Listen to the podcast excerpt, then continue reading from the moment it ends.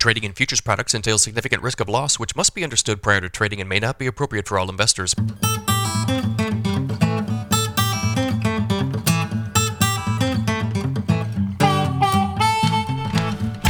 Good morning, everybody. It's Monday, June 26th, 5:30 a.m. Central Time.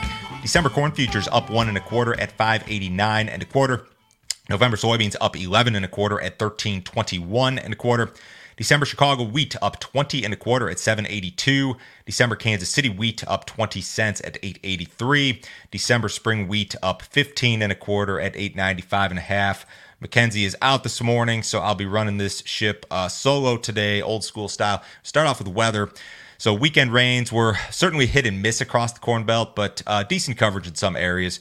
I'd say North Dakota and South Dakota probably did the best in terms of both coverage and amounts an inch, two inches, three inches in some areas of those two states, North Dakota in particular. You look at uh, Nebraska, scattered rains across the northern two thirds. Iowa, scattered rains, northern areas in particular. Same for southern Minnesota. Illinois uh, was very much dry, with the exception of far northern areas. Some of these northern areas of Illinois did really good, but the southern, um, I mean, really the southern two thirds of the state caught uh, uh, mostly no rain. Same thing for Missouri. And again, I think Illinois is your biggest problem here when it comes to the drought. It's extraordinarily dry, very little rain over the weekend. That's your number one uh, soybean producer, number two corn producer in the country. So Illinois remains very much problematic. And then you had some rains yesterday that moved into parts of Indiana, Ohio, uh, Kentucky, places like that. I know some of these uh, rains were associated with hail and high winds all of that stuff. Now, the market did not uh, see this as being super bearish necessarily. We've got a higher trade in row crop markets this morning. Um, looking at the forecast, you know, the next five days are, are going to be fairly dry for the, the central part of the Corn Belt. Really nothing for Illinois, really very little for Indiana. Maybe Iowa has some better chances. Dakotas did all right. They can probably go five days without rain. Uh, not much for southern Minnesota. So you've got five days here ahead of you where there's not going to be a ton of rain. Uh, maybe parts of Nebraska and western Nebraska in particular will be the exception. They'll be a little bit wetter. Then you go out past the 1st of July, and this Euro model is calling for some additional rains. But again, most of this stuff, if you guys are watching on YouTube, past the 1st of July, or, this stuff doesn't occur rather till after July 1st. So you got like five days of dry weather here, and then maybe some better chances.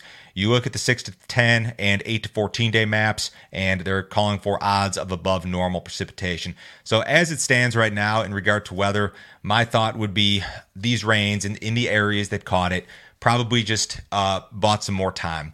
July is the month in which we make or break the corn crop. We need to see these rains that are in the forecast for the month of July uh, verify. And if they do verify, if you see a shift toward a wetter pattern, as some of this stuff is suggesting, then yeah, they can they can take corn futures down and, and take corn futures down quite a bit.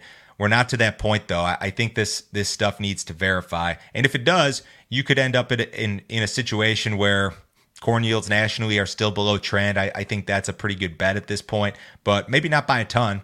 And you know what? If you end up with a national corn yield that's say 170 or better, get, given what appears to be a really lackluster demand situation, Corn probably doesn't have to be north of six dollars for new crop. It could probably be closer to five or five and a half. That'd be my general thought. Hey guys, I do a pre-open weather update on Sunday nights in June and July, and I had one out yesterday at about 6 p.m. Central Time. If you guys want to see the premium stuff, um, go to standardgrain.com and sign up this morning. I actually had a bunch of videos last week. We had a mailbag video. Should I buy call options? I had some uh, questions from customers about buying call options on corn and soybeans last week. Also had a uh, condition survey that Shay and Chris from AgView Solutions put together. I kind of helped him out with this. We ran through the results. If you guys want to see the premium stuff, you want to see those sun- Sunday weather videos in addition to the uh, daily premium videos, there's going to be another one out today, of course. Go to standardgrain.com, sign up this morning. This is a $50 per month subscription. Sign up with your credit card. Takes about one minute. Uh, cancel at any time, guys. No other fee, no other obligation. Nobody will try to sell you anything else. I promise. Looks like a Russian civil war was avoided over the weekend. I'll tell you what, uh, you guys probably heard this story by now and, and have read about it. So you had the leader of this Russian mercenary group who launched a rebellion on Moscow. They were going to march toward Moscow, and then they brokered a deal Saturday. If the market was open during this uh, kind of sequence of events, you would have seen some phenomenal volatility in the wheat market in particular, given that Russia is your top wheat exporter on the planet. Uh, but it all kind of like came and went before wheat had a chance to trade it. Now, wheat futures are up this morning, but I mean, I'm talking like we would have been limit up wheat futures if this happened uh, while the markets were open. So it looks like we avoided a civil war in Russia, at least for the moment, but uh, the news is, is kind of fluid here. Large money managers, net long corn, net long soybeans, covering some shorts in the SRW wheat market. During the week ending last Tuesday, funds were net buyers of 64,000 contracts of corn, 34,000 contracts of soybeans, and 26,000 contracts of SRW wheat. So funds adding to net longs in the corn and soybean markets and uh, covering shorts in the SRW wheat market. These numbers, the, the estimates at Friday's close, at Friday's close are pretty close to these numbers. So you've got, you know, a modest net long in corn, modest net long in soybeans, still a pretty large net short in the SRW wheat market the way that it stands right now. A lot of people were looking for that big short covering event in the corn market. Well, you got it and and then some as of this morning. We have a USDA report on Friday. This is a big report. I know weather is the biggest deal in the world right now, but this is a big report. This is planted acreage and quarterly grain stocks. Ahead of the report, traders estimate U.S. corn plantings at 91.8 million, which would be down from the March number of 92. Soybean plantings expected to be at uh, 87.7, which would be up marginally from 87.5 in March. So we're not expecting any big shift. I'll tell you this: there's always, almost always, a surprise in the acreage numbers. So be prepared for for something out of left field here. In regard to grain stocks, um, everything should be down versus the same period last year. As of June 1st, corn stocks, soybean stocks, uh, wheat stocks in the United States should be down versus the same period last year. We'll talk more about this report later in the week. We had export sales out on Friday, uh, delayed as a result of the holiday. Uh, corn sales in net for the old crop marketing year terrible at uh, just 36,000. The soybean sales for old crop are really not bad seasonally at uh, 458. Uh, wheat sales no good at 110. Here's some statistics regarding new crop corn and soybean sales. So I'm talking new crop sales uh, for delivery after September 1st.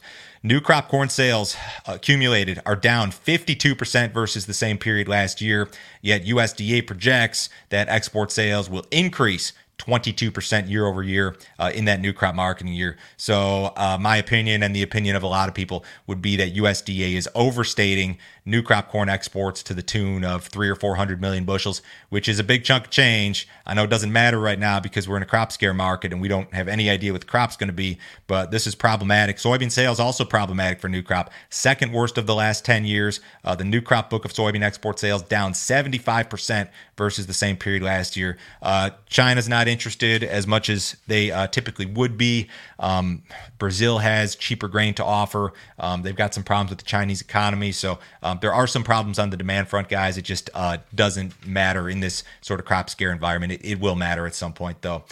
Uh, Wall Street Journal did kind of an update on this EPA news that was out last week. So um, we know that these uh, mandates for biofuels biofuels fell short of industry expectations, and a lot of people were upset about this. There were a bunch of comments and, and stuff that the journal did here. They did a really nice job here. So they noted this uh, shares of Darling Ingredients, that's the country's largest renewable diesel producer, uh, fell as much as 8% following this EPA news last week. ADM Bunge also slipped on that news. Uh, the report is kind of uh, this article rather from the journal it's kind of a mixed bag in terms of uh, what it said. You had different comments from different people. So you know the people from the um, like the lobbies uh, guy from the iowa soybean association said the first victim of this will be the expansion of the crush across the midwest. So the lobbyists you know it's their job to lobby and they're going to tell you that this uh, these rules from the epa these mandates they're going to kill the crush expansion right? Uh, cargill did, did put plans on hold for a new crush plant in Missouri, citing shifting market dynamics.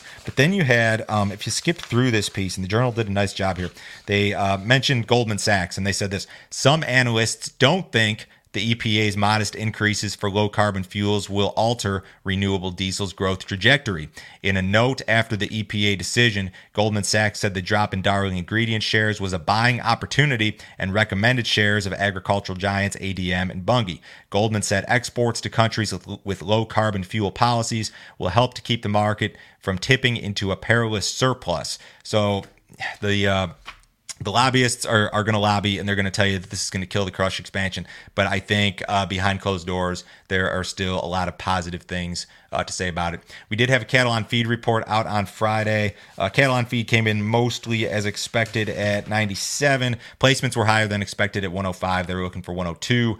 Marketing's on par, par with expectations at uh, 102. Outside markets this morning, guys. U.S. Uh, dollars off just a little bit. S&P's down six. The Dow's down 20. Bonds up a little bit. Gold's up $13. Uh, crude oil is up 30 cents in the August WTI at 69.46. Have a great week, guys. I'll talk to you Tuesday